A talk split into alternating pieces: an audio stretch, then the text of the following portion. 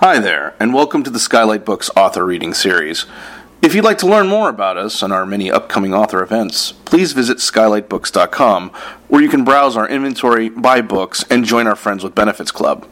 You can also follow us on Twitter, Tumblr, and Facebook. To speak to a real live bookseller like me, please call 323 660 1175. Thanks for your support and enjoy. Um, we're so very happy to have Morgan Jerkins here.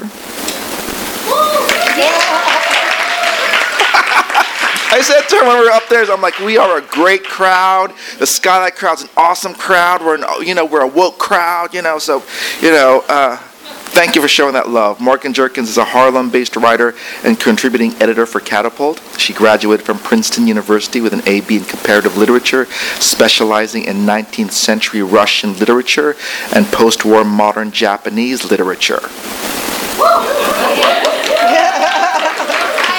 Wow. And she has an MFA from um, Bennington Writing Seminars. Her work has been featured in The New Yorker, Vogue, The New York Times, The Atlantic, Elle, Rolling Stone, The Guardian, and BuzzFeed, among many others. We're so happy to have her here. Please welcome Morgan Jerkins.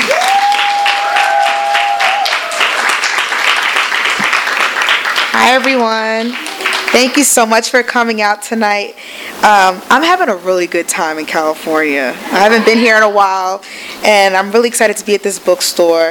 Um, I was at a bookstore in St. Louis. I don't know if any of you are familiar with uh, Left Bank, but as I was reading um, a section, I saw something moving throughout the crowd, and I was like, "What's going on?" And I saw like a tail, and then like a black cat just like came and walked right past, and I was like, "Okay." So when I was up there like relaxing, I saw another cat, and I was like, "Okay." I got my eye on the cat just to make sure.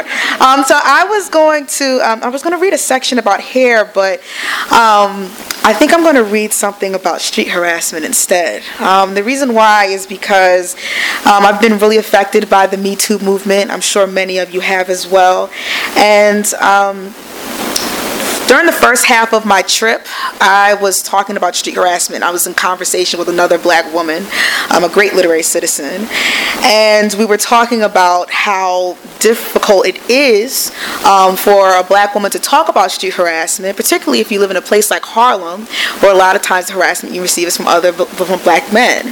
Um, and I remember during Q and A time, because there's always someone in the audience that doesn't have a question. Um, a man was a man was standing in the back, and he was saying um, you know, the reason why men do that is because they don't have any home training. And he kept saying it very adamantly. And I was like, okay, like I get that, but I can't really think about someone's home training when I'm thinking about my life. Hangs in the balance if I make the wrong move. So I'm going to be reading a section about street harassment and how often uh, tricky it is with these interracial differences. And so I hope you like it. An NYPD sniper tower was set up on Lenox Avenue between 129th and 130th Streets in Harlem, just a short walk away from where I lived during the summer of 2016. I do not know for sure why it was there. It looms in front of the Pioneer Supermarket, which is not exactly a hub of illegal activity, besides occasional shoplifters whose pictures are posted on the left side of the glass door as you enter. Central Harlem in general is not that crime heavy. I have walked home at 1 or 2 o'clock in the morning unscathed. I've never been mugged or heard gunshots. I first thought that because the tower rose around the 4th of July, maybe the NYPD was preparing for something to go down during Independence Day celebrations. But no, that couldn't be it. I moved in around this time last summer and there had been no sniper tower. Its tall white presence communicated to all of us that we better not try anything or else. Sometimes a police car would be parked beside the tower, and when one was not, I squinted up to try to see if there was anyone in that tower, but its windows were tinted black. I wanted to ask passersby on the street what was it doing in the neighborhood, but I assume that anyone's guess would have been as good as mine. I always said to non Harlemites that if, God forbid, anything happened to me, I would go to the black men who sat on top of upturned crates outside the barbershop or the laundromat before I would ask the police for help. Alton Sterling and Philando Castile had recently been murdered, and their deaths had triggered another cruel summer of black rage that burned hotter than the heat itself. In late July of 2016, I went to an outdoor jazz concert in Prospect Park, Brooklyn. I took the 2 train home and got off at my usual 125th Street stop. Usually, if I'm in a good mood or I've just finished a significant project, I reward myself with food or drink. A bottle of Perrier, some Talenti gelato, strawberries, kombucha. That evening, I decided I could go for some Mentos before I returned to my apartment and ended the night with a shower and Netflix. There was a deli open at 127th Street and Lenox Avenue, and despite the drug addict lingering around the aisles hoping that someone could spare some change, I headed inside. This was the same drug addict whom I'd ignored two blocks earlier by not making eye contact and bobbing my head to the music playing through my earbuds. As I was entering the store, a man standing to the side of the entrance kept calling me sweetheart and attempting to promote a DMX concert. Everybody laughs at that part. Like, everybody laughs. Right. I kept my earbuds in until I approached the counter, as I needed to hear the cashier tell me how much I would have to pay for the Mentos. No sooner did I pay for the Mentos than the man called out to me, and I made eye contact with him before stopping. Supposedly, DMX was having some concert in Harlem, and he was in charge of promoting it by passing out flyers. I do not know why he was so aggressive, but nevertheless, I felt sucked into continuing the conversation. I asked when the concert was and repeatedly nodded my head, feigning interest in an artist who I thought hadn't been relevant over a decade. The man who introduced himself as Charlie wanted me to take down his number and call him in order to get tickets at a discounted price. I told him I would memorize it, but he was not satisfied with my suggestion. There was disgust in his raspy voice. Nah, see? Why you playing games, you Harlem girls or something else? You think everybody trying to hit on you and I'm trying to do business. I'm trying to make money. I mean, I'm handsome and all, but I ain't trying to hit on you or something. You out here playing games, you Harlem girls. I'm not from Harlem, I said dryly. What I'd wanted to say in that moment was, You don't know me. In retrospect, I think saying that I was from Harlem was a way of evading his overconfidence about having all women in this neighborhood figured out to a science. But in that moment, I was scared. His voice was steadily increasing in volume. Anger punctuated each word he uttered, like the strike of an organ chord. The rest of Harlem disintegrated, as if be- both he and I existed in a vacuum. I felt alone. What if he hits me? I thought. What if he grabs and pins me up against the outside wall of this deli? So I took out my cell phone and pretended to enter his number in my contacts directory. Luckily for me, he didn't lean over to see what I was doing. The woman who went into that deli was not the same woman who continued home. As soon as I walked to the end of the block and waited for the pedestrian light to signal that it was okay for me to proceed, I knew. Something had changed. I had been violated, but I could not name the line that had been crossed. Charlie did not follow me down the block. He did not make lewd remarks about my body. He did not rape me. He and yet men, whether posted up beside another deli or en route to a party, now terrified me. The Pioneer supermarket, the soul food restaurants, and nail salons became two-dimensional, as if they could fall down like poker cards.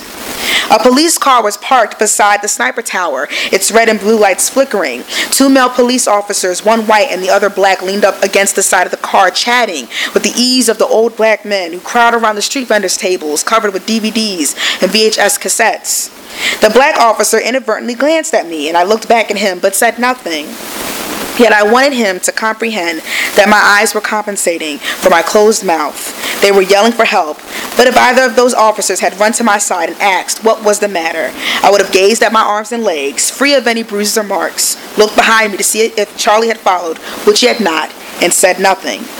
They would have scoffed, thinking I was crazy, and if I had found it in me to speak up and say that there was a man harassing women at the deli on 127th and Lenox, then what? This was Harlem after all. Such things were, for all intents and purposes, normal. I scurried home. Once I made it to my room, I dropped my purse on the floor and sat at my desk in silence, staring mindlessly at my computer screen. I wanted to grip onto the sides of my desk, fearing that I would lose balance and crash onto the ground. But at least that would have confirmed that I was still on this earth. I was on the verge of tears and I was angry with myself for it. He did not spit at me. He did not call me a bitch or a hoe. He did not put his hands on me. He did not rape me. I did not deserve to cry. I had to earn the right to let my tears fall. And when I looked at my unscarred body, I knew that I was unworthy. I repeatedly told myself that it could have been worse and that the emotional distress is less significant than physical distress. If I didn't have any scars, then my turmoil should have been something that I could easily get over. It was all internal and should be kept private. I've always been the kind of person who mitigates negative experiences, particularly with men, by telling myself that they were never that bad. I texted my male friend with whom I'd gone to the jazz concert. I secretly wanted him to fall in love with me. I told him what happened, and he replied with a sad face emoji. I was dissatisfied with his response, but what was he supposed to do? Take the subway up to where I lived, which would take two hours at that time of night, so we can go searching for Charlie? And besides, it wasn't like we were dating, so what could I have done? What could I have better uh, done to defend myself? The summer has never been kind to black people. The Charleston massacre happened in June. George Zimmerman was acquitted of killing Trayvon Martin in July. Michael Brown was murdered in August. And now, that summer, the murders of Alton Sterling and Philando Castile. I could not have lived with myself if I had reported Charlie to the police because who knows what, what they could have done. He could have gotten a simple warning, but they could also have tackled him and taken him into custody and done God knows what else. I would subject myself to a black man's harassment a thousand times over rather than watch his face hit the pavement with the police officer's weight on his back because that's not justice, that is a betrayal. When I think about how Harlem streets are a place of conversation, economy, and community, I start to second guess myself. Maybe the only goods that Charlie was trying to sell were tickets to a DMX concert. Maybe what he wanted was only money. Maybe I misjudged his calling me sweetheart as patronizing when he really was just trying to be nice because he did not know my name.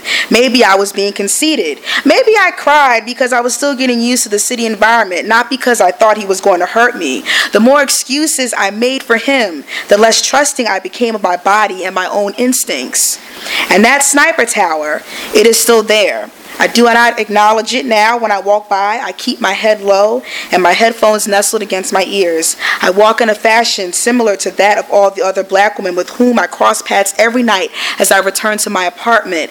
I wonder what kind of secrets they are holding in their bodies, what kind of experiences they have buried to protect someone else at their own expense, whom they could run to for help. Thank you.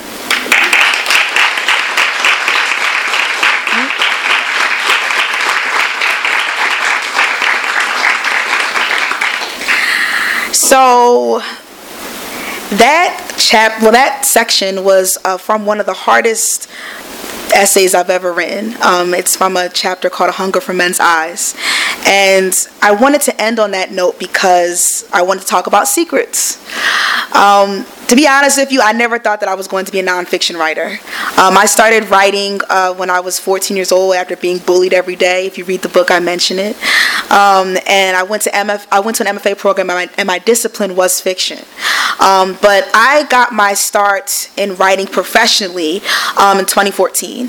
So during that time, that was um, when editors were hungry for personal essays by women, and also the start of the Black Lives Matter movement. And editors were looking around their newsrooms and say, "Hey, we don't see any black or brown people in here, so we have to go outwards to find people to write about these issues that have finally, well, unfortunately, bubbled up to the surface." So I found myself right in the middle of that, writing personal essays about myself and also writing about police brutality. Um, and that's how I started to build up my portfolio. And um, I met my agent um, a year later after she, after she found out how much I was doing, and she asked me if I wanted to write um, an essay collection about black womanhood, black girlhood, intersectional feminism. Um, and I was nervous about it um, because, you know, I grew up in a very tight knit Christian community. The word feminism was a pejorative. it meant that you wanted to overtake the man. it meant that you were too much, too fill in the blank in every sense of the word. Um, and I started to become a feminist when I was in college. Um, so I was worried about that. And, you know, when you're writing an essay collection or when you're trying to pitch an essay collection, you have to write something called a book proposal. And one of the components of a book proposal is something called comp titles, where you have to list um, books that your work can be compared to, books that have sold to, right? So, the first person I thought of was uh, Roxane Gay's Bad Feminist. That was the first essay collection that I had read by a black woman. And then I was like, okay, I got that one down. And I was like, okay, the last that have been published in the last 10 years, or five, 10 years. And I was like, mm, black women essay collections in the last five years. And then my agent was like, okay, try black people. And I was like, okay. I was like, okay, Ta-Nehisi Coates between the world and me. And I was like. and then she was like, okay, people of color. And I was like, okay, Mindy Kaling. And then I just and and, and then I realized like as I was creating the comp title list, I was like, okay, maybe this book can be necessary um, or should be. Um, and so luckily it worked out. Um, I have had a phenomenal run with this already. Um, just seeing is how Roxane blurbed my book. Um, and, you know, being published under the same imprint that published Bad Feminists. Um, but even writing this was um, not only critically challenging, but emotionally challenging. Because as I mentioned about this whole theme of secrets, there are so many things that black women talk about that we don't even let black men know about. Um, there's these sacred spaces that I that I held dear, um, whether it's like the kitchen table in my mother's house or my auntie's back seat after Sunday church service, where these really tight knit circles that are even impenetrable to men. Um, and I wanted to talk about it because I was so used to um, reading about the interiorities of white women, and I thought, why can't someone read the interiorities of one black girl, one black woman? Um, but I was worried because I thought that I was piercing a bubble and violating these sacred spaces that I'd navigated my entire life. Um, and it was a risk that I took. Um, creating a story that not only has me as the narrator with cultural commentary, commentator, giving cultural commentary, but also as the protagonist. And the protagonist has to go through things. And I think, you know, we live in a, in a time period where everybody's trying to be woke quickly. Um, ever since the the end the, the, the, election or the apocalypse, depending on your uh, interpretation of that night, um, everybody's trying to be woke. They're trying to get there to that. I don't even know what you call it. That that moment of mental clarity about all these uh, information about marginalized communities. And what I wanted to show with this book that even if I am a member of a marginalized community, multiple, like wokeness is not a linear path consciousness is not a linear path. It's full of so many jagged roads, so many false starts. And so when I was writing the book, particularly the first chapter, where I'm talking about wanting to be a white cheerleader and then talking about the ways in which my self hatred as a black girl produced horrible um, thoughts about myself and also the way I looked at other black girls. I felt like I had to show readers that. I had to show all of you that. Because if not, then I'm giving you the sanitized picture. And that's a disservice. You know, but it is hard because like I said, you know, you're in a you're in a time period now where everyone's trying to be woke and knowledgeable. And to really say, like, as a black girl, I did not know what black girl magic was at a certain point. I did not know my own strength. And to show that in all of its sheer honesty was something that I was worried about. Um, but I felt like I had to do it anyway. Um, and so there's so many other themes in the book that were so hard to get out whether it was like interracial differences between black men and women the you know the the uh, relationship between my sexuality and my faith um, dating experiences horrible dating experiences very very embarrassing um, but again it was like I've always stood by the thought process that if something is, if you're afraid to write something, that means you have to write it. Um, and so, yeah. And also, I'm going to cover my own butt. Um, another thing I didn't expect to happen either because my parents were they said to me you should be on the cover of your own book. And i told them i'm not going to be on the cover of my own book because i'm not like janet mock. Like i don't have that profile. But they said you know just ask. Um, and i asked them and 30 minutes later they were like go for it and so I took the inspiration from um, a version of Zora Neale Hurston's Their Eyes Are Watching God, that Harper Perennial Classics um, published. And it's this image of a woman who's staring um, with her eyes closed. You know, well, sorry, not staring with her eyes closed. Her eyes are closed. She looks like she's either like pensive or in pain. You just don't know. Um, and I wanted to recreate that. Um, and it feels, I mean, it's it's very, it, I mean, when I came into the store and I saw like all, like my face on the back cover, like it still is an interesting experience to see that. Um, but it's also a way to show you how intimate this collection is. There's gonna be moments where I'm not seen, I suppose, depending on your outlook, in the best light. There's a lot of messiness, oftentimes contradictions, but I hope that when people read this essay collection, they will give me the generosity of continuing to read until the end and see that even though this book is finished, you know, after page 272, that it's still irresolute. And that's even how I pitched it because I'm still learning. Um, and people always mention how young I am. Yes, I am. Um, and I'm still learning and adding layers to things that I've already referenced in the past. Um, but also paying homage, I suppose, to those past selves that have got me to this point. Um, so yeah, uh, I talk a lot. I'm a Gemini, so I can keep talking. But I would love to hear from all of you. There's so many of you. It's really great to see. Uh, if you want to talk about the book, publishing, black women writing, feminism, men, whatever you want. oh, yeah.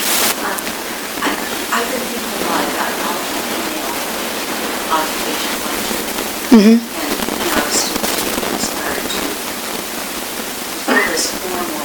Mm-hmm. Mm-hmm. You know you can thing. Mm-hmm. The alpha female individual, right? So we're looking at toggle right now. Mm-hmm. And we're examining these stuff. It's really just, I just have to say, talk about things we're all and um, structure. And I just, another comment maybe you can work through it. Mm-hmm.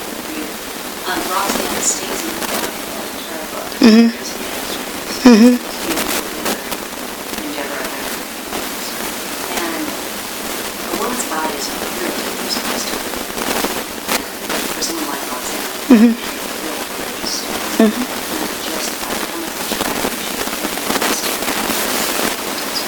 Yeah. Thanks. Yeah. Yeah, I mean, I, I got into writing through fiction. So I got into writing as a way to hide. Um, and luckily, I had very astute editors who knew when I was writing about my surgery, writing about street harassment, that, you know, they could tell when in the text when I was psychologically cutting corners that they can tell like you're you're trying to skip ahead too much you need to go back.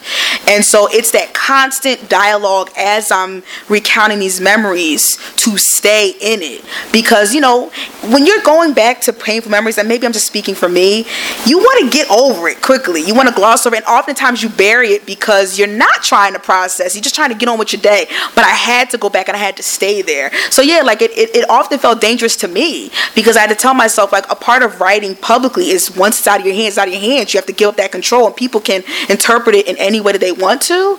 But yeah, like it, it can often feel dangerous. It can also feel pretty freaking good when you hear other women like yourself who like, you know, thank you or just seeing people in the audience and you like saying like, okay, my words have found certain people and that's all that matters. Yeah.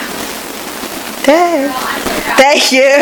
Um, but in your first chapter, you talk about, you know, beyond being isolated from the cheerleaders and their whiteness, you were isolated in your education as one of the few people of color in those advanced classes. Mm-hmm. And when you got to Princeton and met other people of color who had been in that same situation, did you experience relief, or was that, that another continued struggle given the conservatism and old boys club that Princeton is that I know like a lot of people experience who aren't from a minority. Yeah, um I think it was a relief to find other people that say like, "Hey, I go to these things."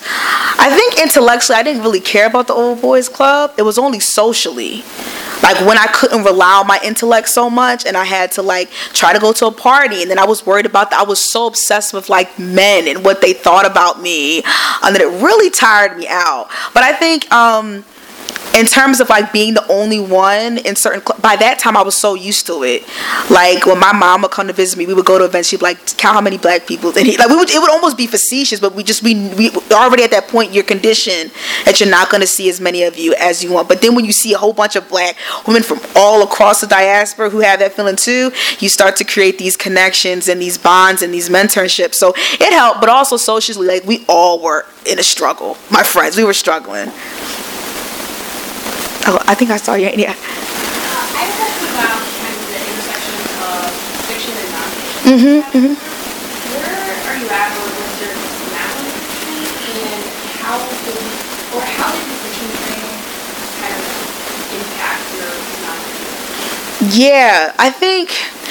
fiction um, impacted my nonfiction the way that I describe a scene.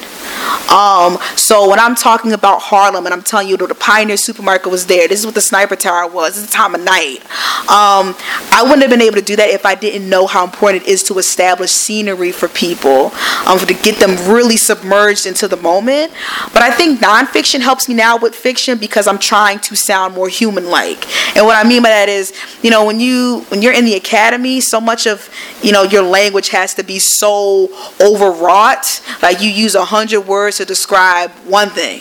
So now it's like I'm trying to keep reorienting my mind and telling myself like you can say something really bluntly and it can still be beautiful. Beauty, beauty doesn't just come from elaborate words. So it's that it's that interaction like establishing a scene, but also making sure that you are not establishing it so much that you just stifle the momentum. You got to keep it going. You have to let the audience know that something's coming. So yeah. Did you? Okay. Um, I thought it was really interesting what you said about whether it was your time trying to get to um, and it's obviously like really fashionable. Mhm. That's what we're all talking about in. Do you worry that um, this that what we're living through right now is happening before that this really had these moments of time where minorities like the work and then sort of gone for free, but then those breakthroughs seem to close up again and we keep going and we find ourselves still that same thing. With you at the beginning of the career, do you does that worry you in terms of what you might all about cultural and sort of Yeah. I think until we don't until we have a reckoning with history and its roots, we're gonna keep going through this again. Like when, when Trump was elected, people were like, How did this happen? We're like I mean, and, and I hate it when people are like, now more than ever. It's like, no, it should have been that way, right? So if we don't have, if people aren't feeling the need to be educated about the, the legacy, for example, of slavery in this country, right, and how it pertains to our conceptions of whiteness and blackness and wealth, right, and meritocracy, which is a myth, by the way, um, then we're going to keep having these issues. But I think what makes this moment particularly unique is the internet, right? So I made my career through the internet. I, I'm a quintessential millennial. I found my editor through the internet, through Twitter. I found my agent through Twitter. That's how I found editors' contacts, all through Twitter. What I will say though is like a lot of these essays in this book I could not have written for the internet because it's so easy to make a snap judgment. And when you're only allotted, for example, 2,500 words or sometimes only a thousand words, how could you? How can you give yourself the sensitivity to show how you pull out these thoughts and how do you know somebody else who has probably fen- probably like five to ten other tabs open to give you the, the time to do that as well at least when you buy a book you made an investment you purchased it right it's not the same with the internet so what my issue is is that i'm, try- I'm trying to make sure that nuance doesn't get lost because it's so easy for nuance to get lost on the internet. It's so easy for people to make snap judgments. And that's the thing i'm, I'm worried about is that you're going to have some writers who aren't as woke or they get things wrong but if we're so quick to cancel them or drag them then we not only you know impede them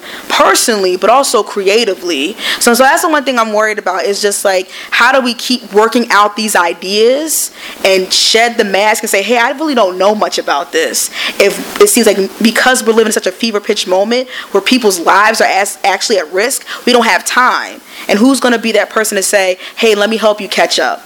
You know what i mean? So that's the thing i'm most worried about. You talk a lot about the need for collection of essays like yours, and I think it's especially important because you're young and you're doing amazing things for a lot of women on the production.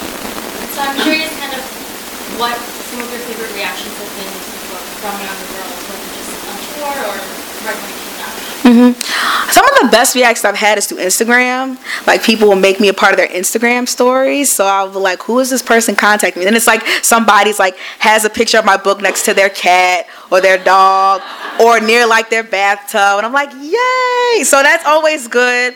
Um, sometimes just like, like some people contacting me on Twitter, you know, just telling me, you know, thank you for being so courageous.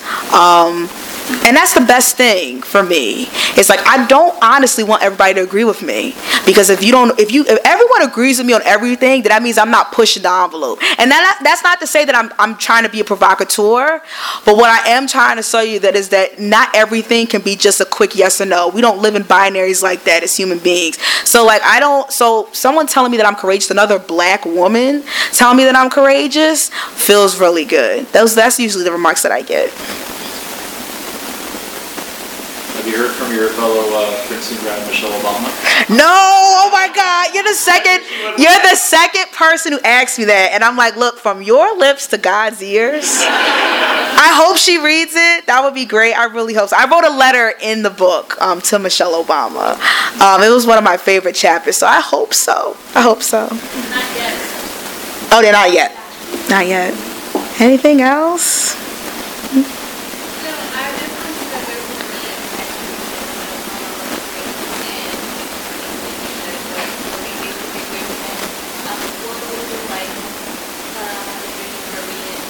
just wanted to know where we honestly to not make snap judgments or to think that my experience erases theirs.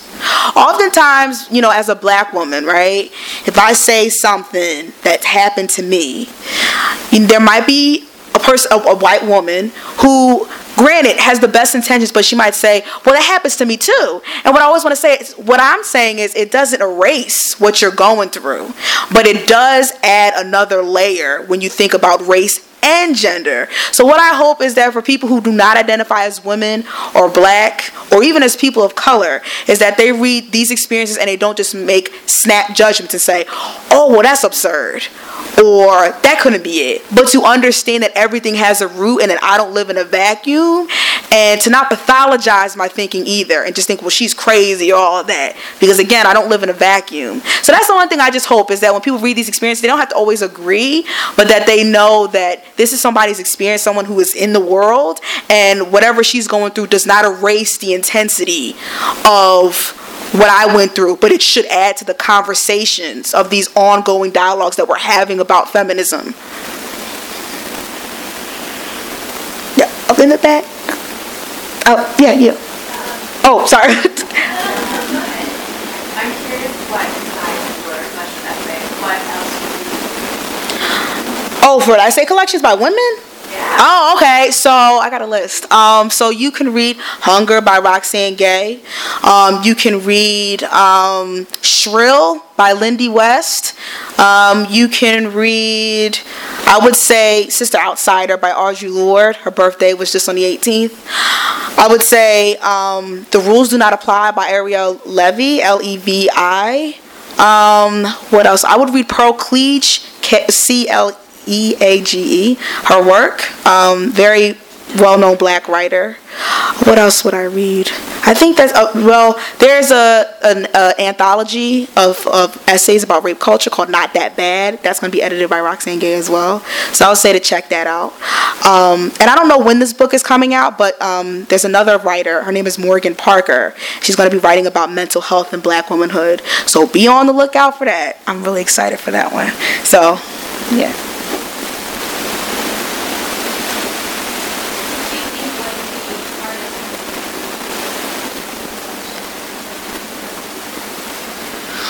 Um, Hunger for Men's Eyes was the hardest one because I was writing about my sexuality, I was writing about my faith, I was writing about the ways in which I got these signals that black women were undesirable and the way that that played out in my dating experiences. And I think it was hard for me because one, I was like, my mother's gonna be reading this, right? and then um, two, I was afraid of being undesirable again by owning up to my truth. Some guy would like read the book and be like, oh my God, I would never date this person. You know, I don't care about that now, I was like, oh God, I'm never gonna get a date after I, I write this essay. But I think what it taught me was that I'm very strong.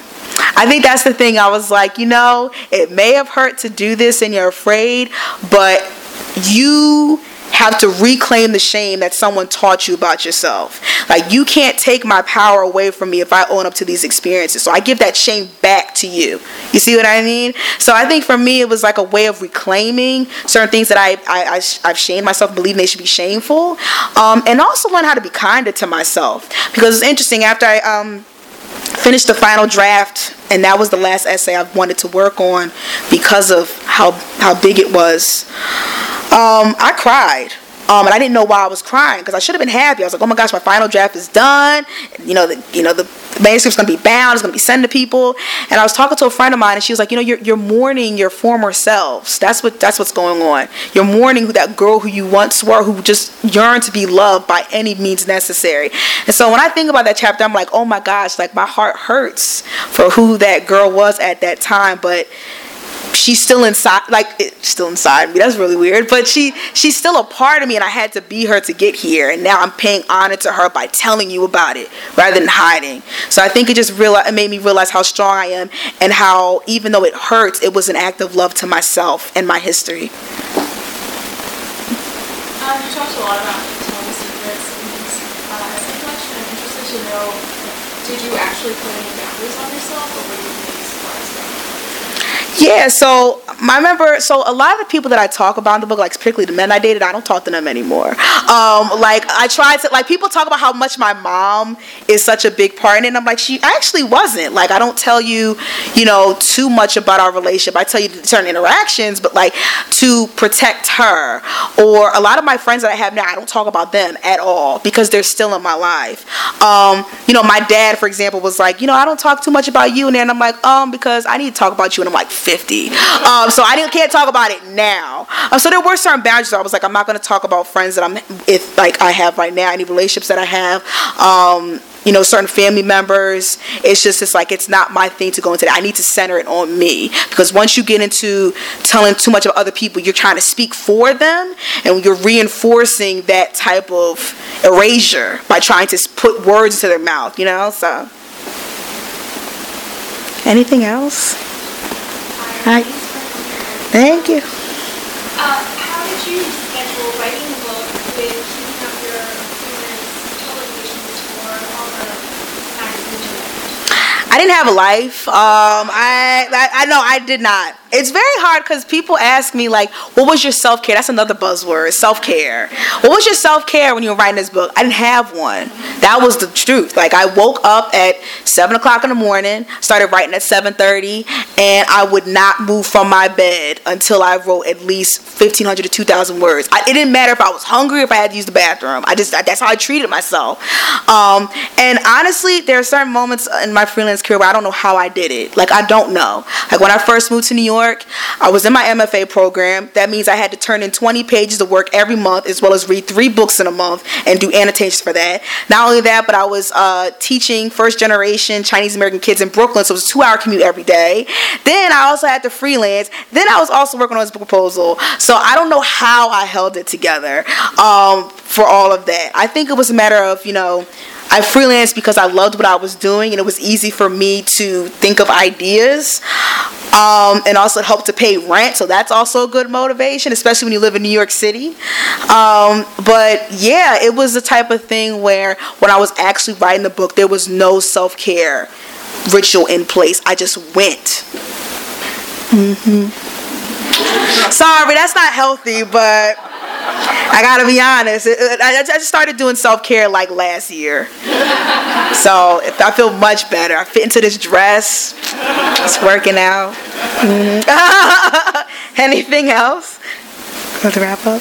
I'll, I'll ask the last question. Okay. If that's okay. I'm curious to know how you how you structured your essays. Um, you choose like the most the most intense ones first, or did you, did you space it out? How did you choose? them? My editor made the cheerleading essay first. I did not want it to be first. I thought it was too intense. I was like, can we be in the middle? Like like like a roller coaster, like lead people up to the ascent first. and then she was telling me, she was like, no, it needs to be the first one because that first of all, you're the youngest there and you have to show that messy beginning. It can't go in the middle. So she helped me structure it. It was just me like thinking of ideas and saying, okay, I want to write about this, but it was my editor who really was the one that said we need to show some type of progression, um, and here's how we're going to structure it. Um, and certain essays were sort of combined, um, I guess, for a more illuminating effect. Uh, that sounds like a makeup tutorial. Sorry, I was thinking, but it's like for more of a bigger effect. Um, others were like like whole chapters were like yeah like put together, paragraphs were deleted, things like that. And I love how the way even when I'm reading it now, like it feels like it folds, like it folds and it opens up, um, depending on which chapters you read. So yeah. Thank you. Thank you. Thank you.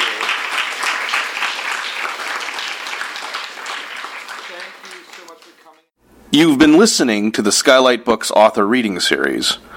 Don't forget, you can listen to this and all of our other great podcasts at skylightbooks.com. Thanks again for stopping by, and we hope to see you soon.